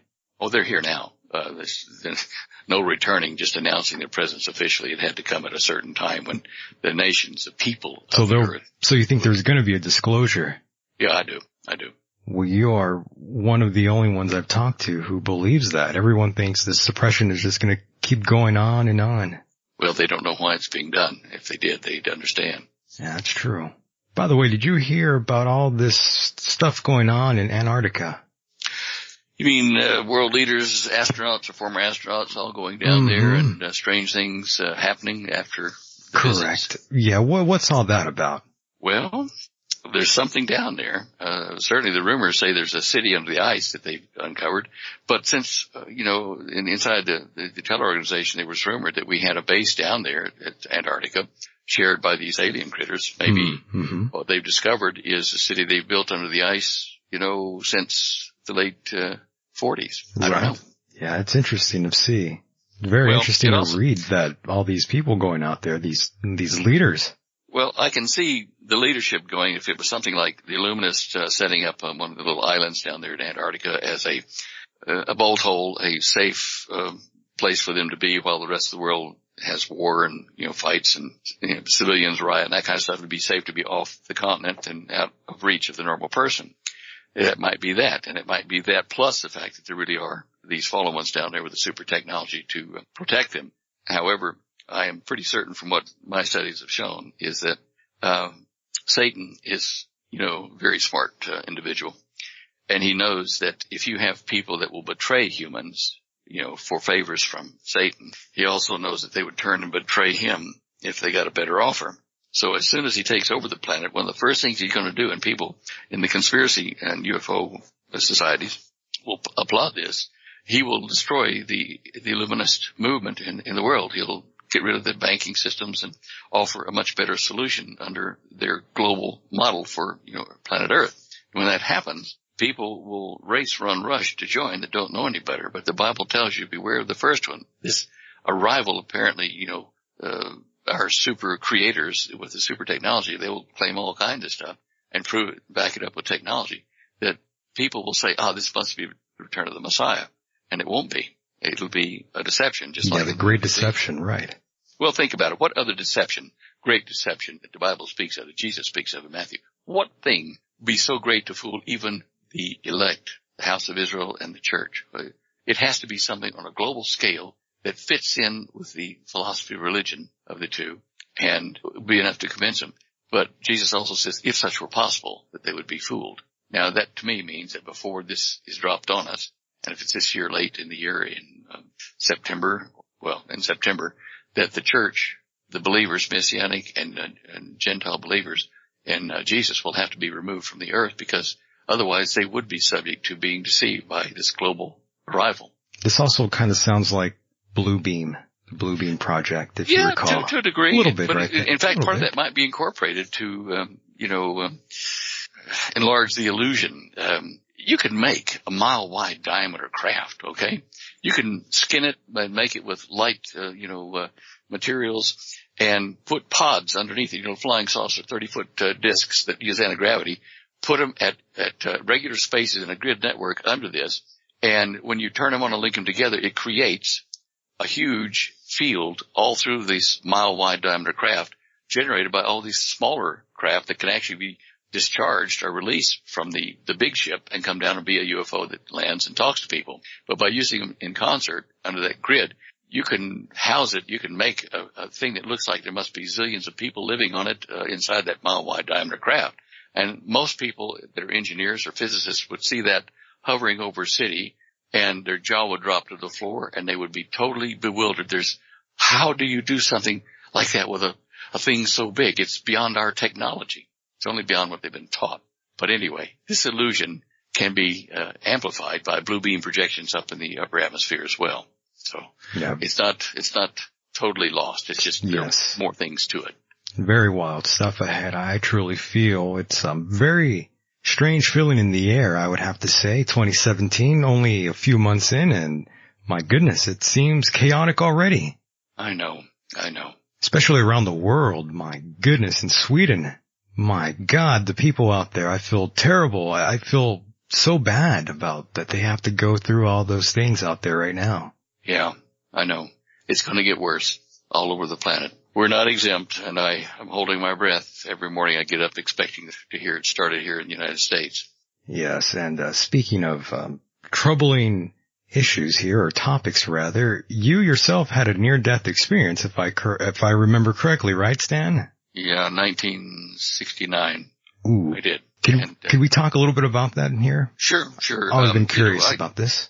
Well, I I was raised in a Jewish Christian home, and so I had a strong background in both. But uh wandered away from it when I went off to the academy and started my own you know, work after I left the Air Force down in Dallas. And so, and, you know, I was quite ill. I'd contracted some kind of a bacterial infection, probably from the swimming pool outside uh, in the apartments where I lived in 69. Anyway, I'd gone to the hospital and uh, said, look, this is really, you know, dragging me down. Can you fix it? So they gave me uh, Achromycin 4, an antibiotic, which was experimental at the time, and, um, in, you know, injection and tablets and sent me home. Well, I was in a great deal of pain all over the body, so I um, went into my apartment and, you know, laid on the, the bed in the bedroom on my back and hands out, feet uh, stretched out, trying to find a position where my joints and muscles didn't hurt so much, because uh, they didn't give me any painkiller, they just gave me antibiotics. Anyway, so I'm laying there, and it's evening, um, and I notice an odd thing. There are people, you know, outside the apartment in the swimming pool. I can hear them tossing the balls and, you know, playing water, you know, polo and that kind of stuff. And, uh, I noticed that, well, gosh, the, the volume knob on that's all being turned down. In fact, gosh, the, the volume on everything I hear in the room is being turned down to where I can't hear anything. And I was amazed by that and I started analyzing what was happening. Then I noticed I had tunnel vision where the, looking up the ceiling, the the white light of the ceiling was diminishing right above me into a circle that was getting smaller and smaller and smaller and there was nothing. So I couldn't see anything. I couldn't hear anything. And now I was intrigued. Wasn't frightened, just intrigued. Now I, as I said, I'd moved away from the faith at the time. I had been active in it and, um, I guess that's what you call a backslidden Christian. But, um, anyway, I, that's where I was. And I had my arms stretched out to the side straight as I could and my legs stretched out and crossed kind of like a, you know, you'd be on a cross laying out uh, that way. Right. Anyway, uh, so I, I noticed in this blind and, and deaf state that I started to roll up out of my body up toward, you know, my head rolled over and I was looking down at my navel, uh, from about two or three feet away and this thing like a, a faucet with a little drop of water in slow motion started to fall down toward my navel and I, I wanted to follow it. So I, I, I wanted to and I started to follow it down toward my navel and bang, Suddenly I was going the opposite direction, up through the roof, you know, gone out into this smooth, silky darkness that was very comfortable. But I could feel the, the, the motion through it at very high speed because something was flowing through my body as I, you know, it was accelerated out in that direction. Ooh.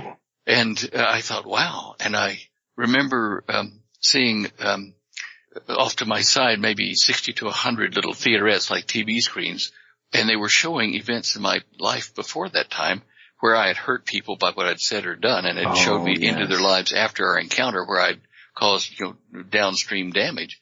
And I wasn't embarrassed. I wasn't frightened. I would uh, nod my head as I was flying out there. Yeah, okay. Uh, yeah, that's correct. That, that's a fair assumption. That's what I did. And uh, I see how it, how it caused trouble. And uh, during all this, there would be the occasional uh, odd sensation in my body, uh, as though something like a dirt clot had been washed out of the body and I would look down to my right, back, back down toward the, where my body was. Uh, and it was so far down I could hardly see it, just the, the rope that connected uh, my, my spiritual body down to my real body. And I would see a puff of like dirt fly off out of my body as I was moving out toward that light.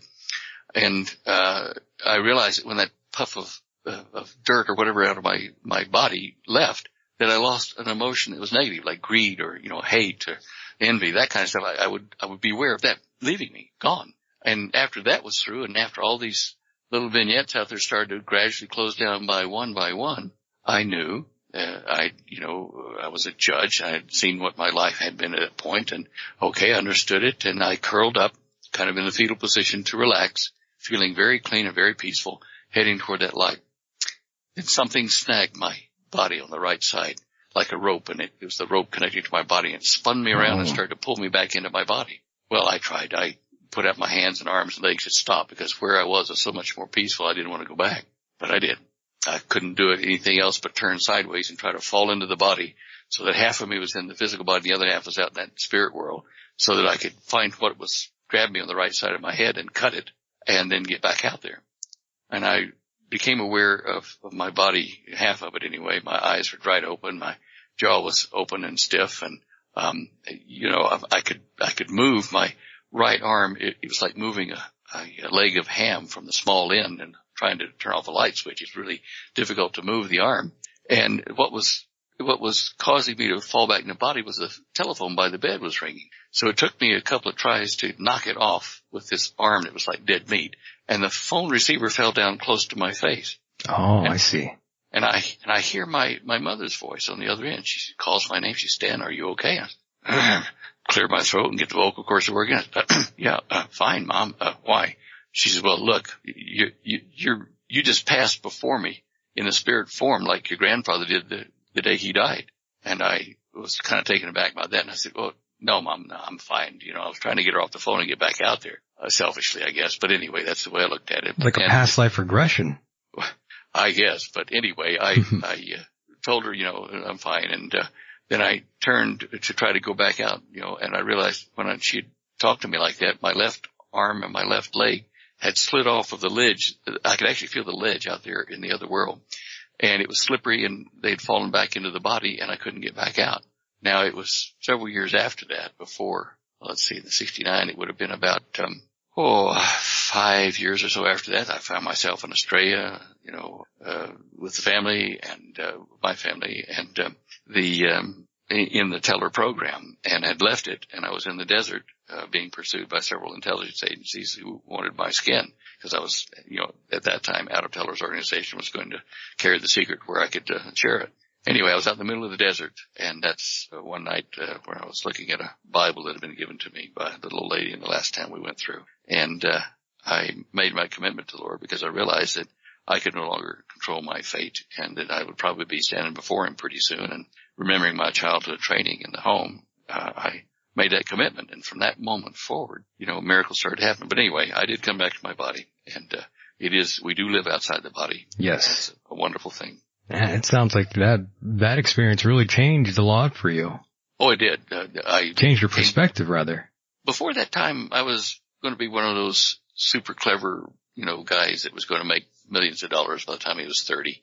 When I came back, that didn't matter anymore. I wasn't interested in making money. The ego was eliminated. Well, I don't know whether it was eliminated, but certainly the desire to, I guess that's, it was subdued, let's say. Uh, yes, it was suppressed a bit there. Oh, a bunch, yeah. You still gotta have a bit of ego to do stuff and have confidence and True. speak for people. And, uh, certainly from that time forward, my life was, uh, on a course that I never would have imagined. Gotta have a little bit of charisma, which you do have, Stan. Well, that's the good Lord speaking through me. I'm, I'm sure of that. Um, I've felt his presence, uh, like a warm glow in my body as part of the spirit when most needed. And when things seemed like they were going to be the most challenging, uh, they all worked out. So it's not me. I'm just letting the Lord uh, do the bit that he does. Very nice. Now on my last program I, I did, I, I talked a little bit about biblical relics, holy biblical relics, of course. And I've been curious what your take is on, on some of these things like the Holy Grail. Um, Does anyone really, have possession of it today? Well, I don't even know if there is such a thing in existence anymore, but, um, you know, uh, I think that the Vatican has put more emphasis on those kind of relics than should be put. Um, they are remnants and there's nothing I see in the scriptures that says if you have these, you know, magic, you can defeat your enemies and, uh, you know, the spear of uh, Longinus and, uh, the Holy Grail that you can drink water from it and have, mm-hmm. you know, complete healing or long life or whatever. I, like, to me, that's, that's, uh, voodoo, really. Uh, I just don't put much faith in it. Yeah, you don't take it for what it is really as it describes. You take it more as an allegory, correct? Yes, yes. Yeah, I would have to imagine so. It, it is definitely interesting, however, just reading up on some of these things. It's, um, just fascinating, really. Well, are we, you know, chasing the, the, the cup, you know, the Holy Grail? Really, it's an allegory that was put forward. You chase the Messiah. He is the container of the blood. He is the Holy Grail. And it's not chasing him in a physical sense. It's in, cause he's in a parallel universe. Right. He's ascended and gone. That's your connection. And it's not, you know, a wooden or a brass or a gold, you know, vial somewhere, a grail. The body, uh, you know, is Jesus' his body that contains the holy blood. Yes. And Stan, I know we don't have too much time here on the program with you, but I always ask the guest at the end of the show if they are into movies or television. Um, are you into any of those things? What do you mean into? Do I watch any shows? Yeah. Do you watch any shows in particularly? Yeah. Yeah. A couple TV shows you like? Well, I'm an old timer. I like uh, Star Trek, Star Wars, you know, Star Trek Voyager, those kind of things. Um, And you watched that today? actually, I did. Mhm. Yeah, part of the Star Wars, the uh, Return of the Sith. I think the Sith Lords. Did you see the new Star Wars film? No, I haven't yet. I haven't heard good reports about it, so I haven't bothered. I'm not sure if I want to watch anymore, to be honest with you. Understood. I'm kind of tired of Hollywood and I talk about this all the time. I'm, I'm just tired of the old Hollywood format, that formula. There are a lot of shows like like series and stuff that uh, Holly and I will watch after lunch, but um, you know, uh, like Madam Secretary has really really got up our nose a bit. I wouldn't watch that, and uh, I saw enough of the episodes to realize what they were doing with the, the plot line, and it's all part of conditioning and stuff to take people away from the truth. And I, I just It's all part of the, that. it's all part of the pre-programming. That's what I like to say. Yeah, Scandal. I mean, there are a couple of them right now. There's another one, Designated Survivor, I think. Uh, these kind of things are coming very close to what may be happening here, you know, a revolution in our country. And it worries me that they're putting it into a TV series and giving the people that might uh, be of that mind ideas on what they need to do. They don't need any help. Hmm, so I take it you don't like, um, Snowden then? Uh, you mean as far as a uh, information release or what? Yes. What's your take on him now that I mentioned him here? Good or I bad? I, I don't know. Gray area? Yeah, um, it's amazing this stayed alive this long. No kidding, right? No kidding. Jesus. We we could have taken him out. I mean, uh, if, if it was a priority, and nobody would ever know the difference. But um, is, is, it, is he being used as an instrument of controlling the way uh, elections and governments go in this very critical time? I don't know. Does he know? I mean, is he just being used as a patsy? So when you say that, you know, I don't know the man, and I can only go on what's in the press, which you can't trust. Yeah. Oh, yes. We really don't know. And I think someone's calling in right now. Would you mind answering a question or two? No, that's fine. Okay. Let's see what's going on here. Um, Star, are you around? Yes, I am. Yes. Did How you are have a, did you have a question for Mr. Stan Deyo? And I'm doing fantastic. Thanks for asking. Yes, asking. I did. It's just one short question. Hello, Stan. Hello, Star. Um, have you seen the uh, Netflix series House of Cards? And how do you would you equate that to what's been going on in the White House in oh the last eight years? Um, House of Cards. I I remember the title. Uh, can you tell me a bit about what the, the plot was? I I might remember Uh, that way. It's uh stars Kevin Spacey and Robin Wright, and it's oh golly, it's been going on for five seasons now. But the way he worked his way up to the Oh presidency. yes, yes, yes, yes, yes. I did see that. Yes. What do I think about that? Uh, it's an How does it how does it relate or how does it measure or compare to what's really going on in there? I I felt it was kind of getting really close, but Oh, I do too. And and one of the things that the the people that wrote the protocols of uh, of Zion, one of the things they wanted to, to do was to get the people of various countries, including the United States, to lose faith in their governments, to see them exposed for the crooks that they are, and that would open the doorway for a global uh, government to be offered to the people of Earth. So for them to announce this kind of stuff and for it to be close to the mark, I think it is close to the mark. The House of Cards, I there are a number of times in the episodes that we did see that I just raised my eyebrows and shook my head. I I can't believe they're putting that on the screen, but that's what they're doing. They're conditioning us to hate our government, uh, and not without due cause, but it's driving us into the gate to the world government without us knowing it. Well, I can, yeah, I can, I can feel that emotion, that grr, and the way I feel about Obama's grr. And I said, yeah, I'm playing right. I recognize that I'm playing right into it. So I, I really have to kind of keep a handle on myself. And I just, I do a little meditation and stuff like that from time to time, but just it's coming so full on now. Uh, from my point of view, and it's pretty much in line with what a lot of people are saying.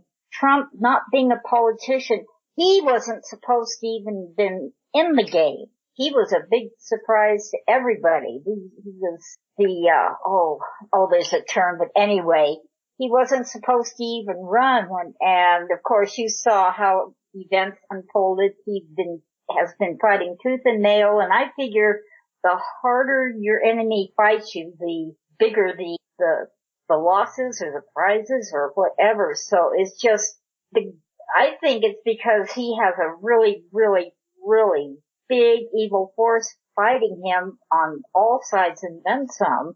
And he's not backing down. Thank goodness. No, Well, he's anyway, not. that's just my perspective. Well, Star, I agree. And, you know, he's, he's taken on a task that no single human being could really solve completely. He's taken on the impossible task. And, uh, as you say, he's being hit on every front by those who would bring him down and, uh, you know, turn us back over to the socialist nightmare that was the last eight years. However, uh, George Soros threw a lot of money around in this election, which allegedly went all to the Democrats, but new information is surfacing that he also gave a quarter of a million dollar credit line, sorry, $250 million credit line to uh, Trump's uh, son-in-law. Um, whether that's true or not, I'm still investigating it, but he would, I haven't heard that yet, but I'm sure it'll pop up uh, on Well- YouTube. but yeah, but the point is that Soros historically in Europe and other places where he's caused revolutions has been on both sides of the revolution. So that no matter which side won, he was in charge. Yes. Now, And- there was a, a YouTube where when he was a very, very young boy, he was taken to one of the uh, Jewish prison camps and he worked for the Nazis. He, Yes. he turned against his own people. Yes. And also, uh, correct me if I'm wrong, he is now wanted by the Russians for, I forgot what it was, but he, he goes to Russia, if he's found, he gets arrested. I, Yeah. I hadn't heard that. I didn't know that.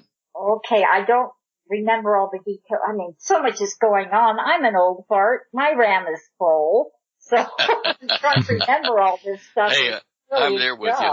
It's really hard to remember all of these things going on. The world Yeah. seems like it's a mess right now, but not to worry. Things will get better eventually. coming so fast and furious. Okay, I said I was just going to be gone for a second, but I'm I'm going to jump off and listen to the rest uh, Thank in you, the chat room. All right, thank you, thank you, Star. Thank you. Bye bye. Bye bye. And that was Star. And You know, she mentioned a point which Mhm. I've, I've felt, uh, Holly and I both have.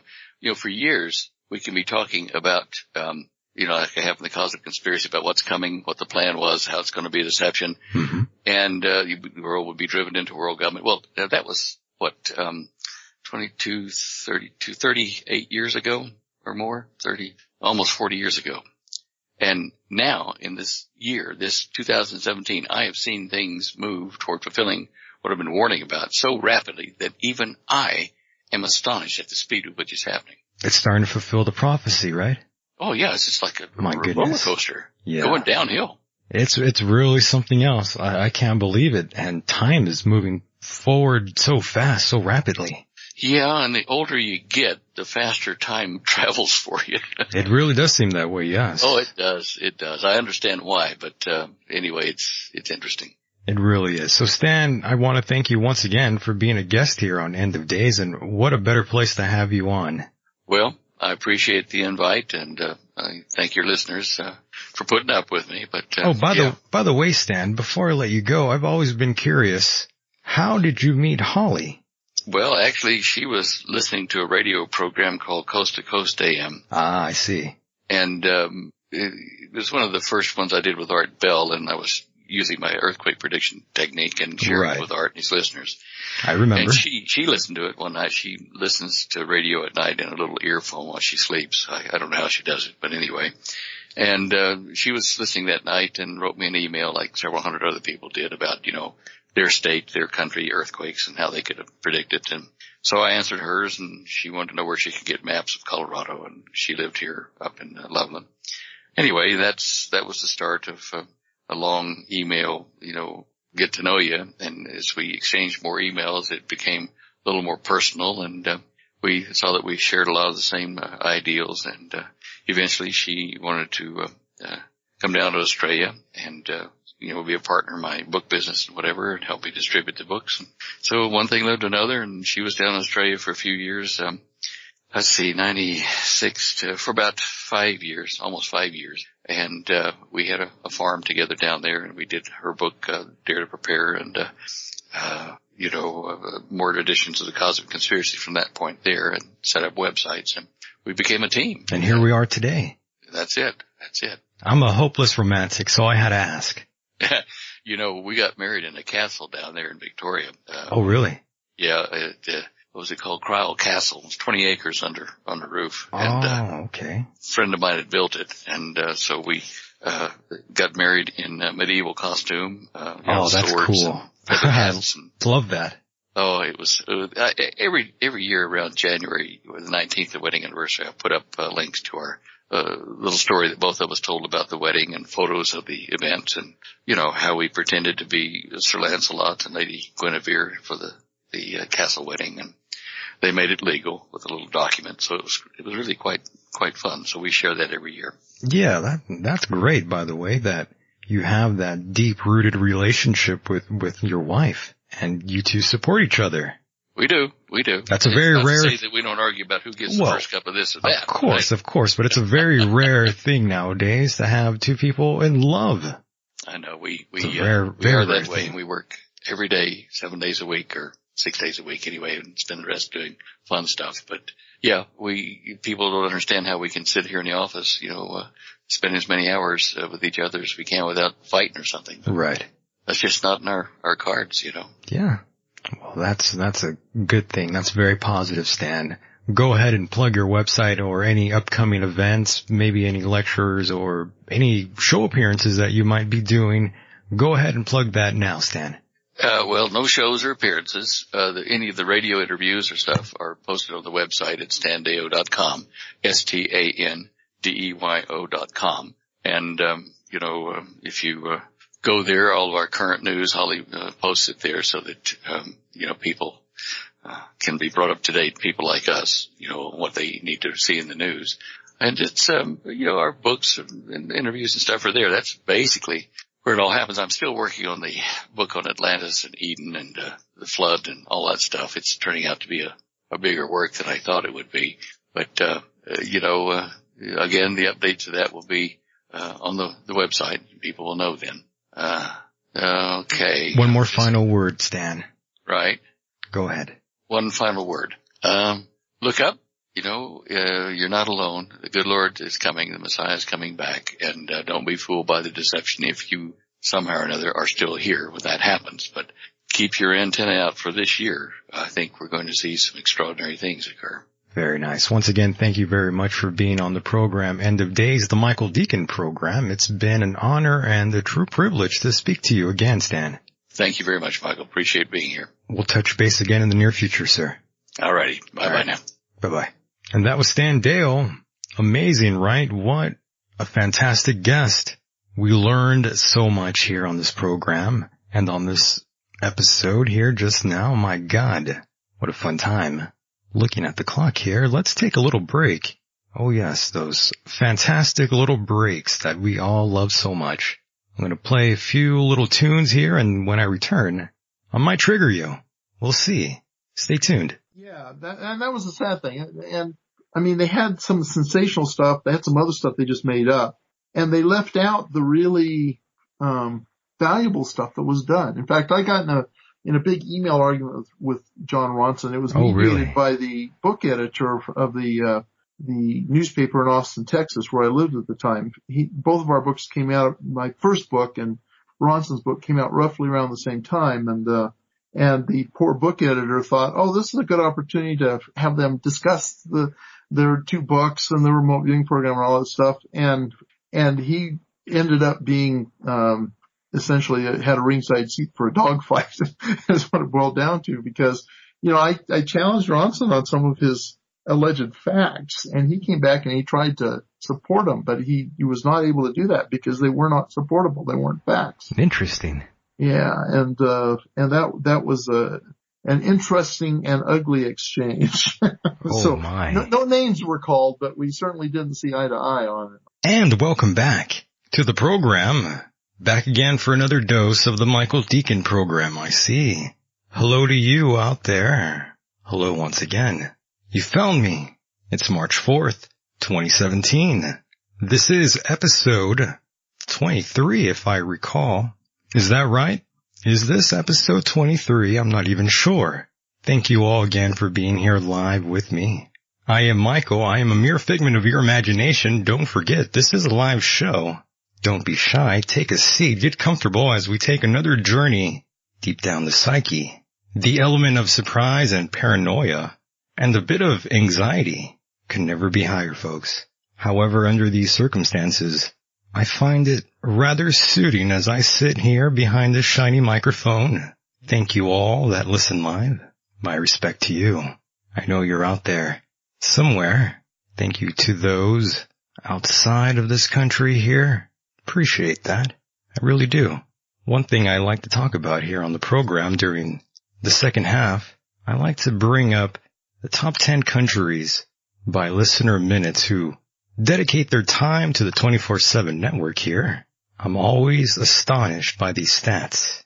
Truly. I really am. I'm taken back all the time. Of course, number one is the United States. That never fails to happen. Always number one. Number two is always the UK. Well, no, I shouldn't say always, but the UK is always battling back and forth between Canada and Australia. And that's number three and number four there. Canada, number three. Fourth is Australia. And of course, this is where things get a little weird. Fifth is Germany. Don't ask. I don't, I don't know. And followed by Singapore. That's a little unusual. And then we got Ireland. Who is out there? I, I have no idea. And then of course, number eight, Afghanistan. I think we know who's out there listening. And nine, Switzerland. That's one we don't really see too often. And of course, number 10, Pakistan. My goodness. Another far, far away place. Too far away, I would have to say, but we know exactly who those people are out there listening. I see you at times. I know the IP address.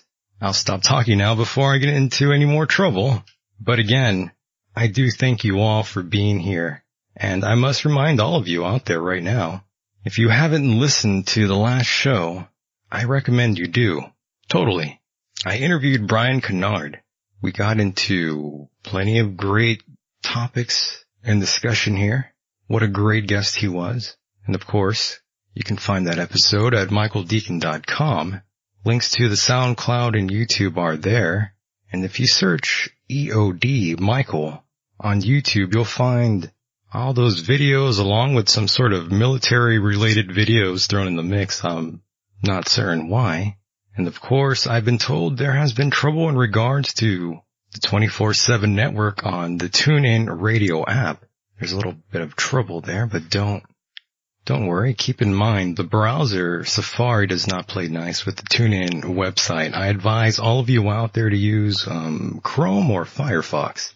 That seems to work best. So Chrome and Firefox folks, I strong, strongly urge all of you out there to get that. Now, I have a few things to say here, and I know some people are going to get a little bit, um, triggered perhaps. It's not the most favorable perspective to have. However, I'm at the point of no return now. I'll just say this. I don't like most kids. Have I grown that cynical? I'm not sure. I don't dislike all kids now, don't get me wrong, people. That's not true. I like my uncle's kids, my cousin's kids. I like those kids. Sure, they're fine. I'm talking about other people's children, my goodness. I don't know if you're like me, but it's become kind of an issue for me now. I can't be around crying children. I can't do it anymore. It drives me nuts. It really does. I know there's lots of parents out there listening that don't share this perspective with me. And I know lots of parents out there, friends of mine, lots of friends I have who are parents. Lots of these people aren't exactly that happy. There's a few exceptions, I know. Not everyone's totally unhappy. Perhaps it's with the location I'm in. I'm not sure. A little strange little fact though I have for you folks. I live out here in El Centro and I'm not an advocate of anyone getting involved with single women with children. I've always been strict about that sort of thing. I don't recommend any guys to get involved with any women who have kids. It's not a, a, good thing, folks. I'm sorry. I know that must drive some of you crazy out there that I'm saying these sort of things right here live on the air. But I can't lie, folks. Maybe one day I'll want a kid. Maybe. Just kidding. it's, it's not to happen. I really don't want a kid. I really don't. I really don't, folks. Now, my parents, they've never really been on me about that sort of thing, so I'm thankful for that. I've never had my parents try to push me to have children. Thank God. Oh no. However, just seeing the way everything's going around the world now, I don't think this is a good time to be having children. And personally, I don't think I should be having a child. I really don't. Plus, you really don't know what kind of kid you're gonna have to be honest with you. Life is like a box of chocolates. As silly as that sounds, you really don't know if you're gonna get the next Dylann Roof or Adam Lanza, my god. Maybe I'm just cynical, I don't know. But I've got plenty of friends with kids, and I'm thankful I don't have any, and I'm pretty sure I wouldn't want any in the near future or any time. To be honest with you, not my thing. I probably pissed off lots of people out there, but I'm sorry. I just can't do it. How many times in line are you there and there's kids running around everywhere, crying and coughing and perhaps running into you. I wasn't allowed to act that way myself when I was a child. My parents usually, or my mom rather, and grandmother I must say, if I ever acted out that way, I would get slapped around. Seriously. I'd get slapped around. I recall one time crying at a J.C. Penney's. I, I think it think it's called, J.C. Penney. And, um, I recall crying and throwing a fit on the ground. And my mom would pull my hair. she would pull my hair and then comb my hair back into place. That was hilarious. And of course, later on in life, she would bring it up and just laugh and joke about it. She would say, I'd pull your hair and then comb it again. And I'd laugh and say, thanks mom. yes, I, I, I have to say love both of my parents. I just don't want any, any children and I'm thankful that I have never been pushed that way, which is kind of unusual. I am of mixed race if you don't know. I'm a mutt. I'm sure many of you are out there too. Eventually we're all going to be of a mixed race eventually, or at least I believe so. Now, going back to what we were talking about here earlier on the program, we were talking about Donald Trump and it's been a pretty wild week for him. He made some sort of stunning claim just recently alleging, without offering any evidence of course, that Barack Obama wiretapped the Trump Tower ahead of the 2016 election. And he started talking about that on Twitter. You can go check that out yourself. And sometimes I wonder who can we really trust? I don't really have a dog in the fight as I always say, and I don't trust any politician. I really don't. I just just don't, folks. Also, another thing, do you ever get notifications on your cell phone in regards to the news? That you out there? I know I do. I noticed, however, I got some notification about the Oscars and how they were going to implement changes and blah, blah, blah. I just couldn't care any less. So as you know, I'm pretty cynical. So I deleted that app right away. I just don't care to know what's going on with any of that. I love film, don't get me wrong, but I just don't care about award ceremonies that cater to these emperors on parade. These very self-important, moronic hypocrites. Don't worry, I'm not going to go any further into that noise. I'd rather not talk about that.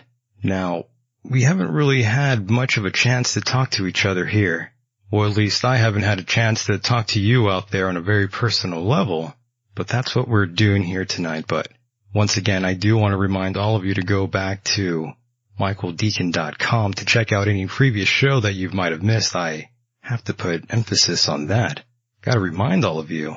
So I'm sorry I have to bring that up every now and then, but please go back to endofdaysradio.org or michaeldeacon.com to check out any show you might have missed. Strongly urge all of you out there to go and check that out.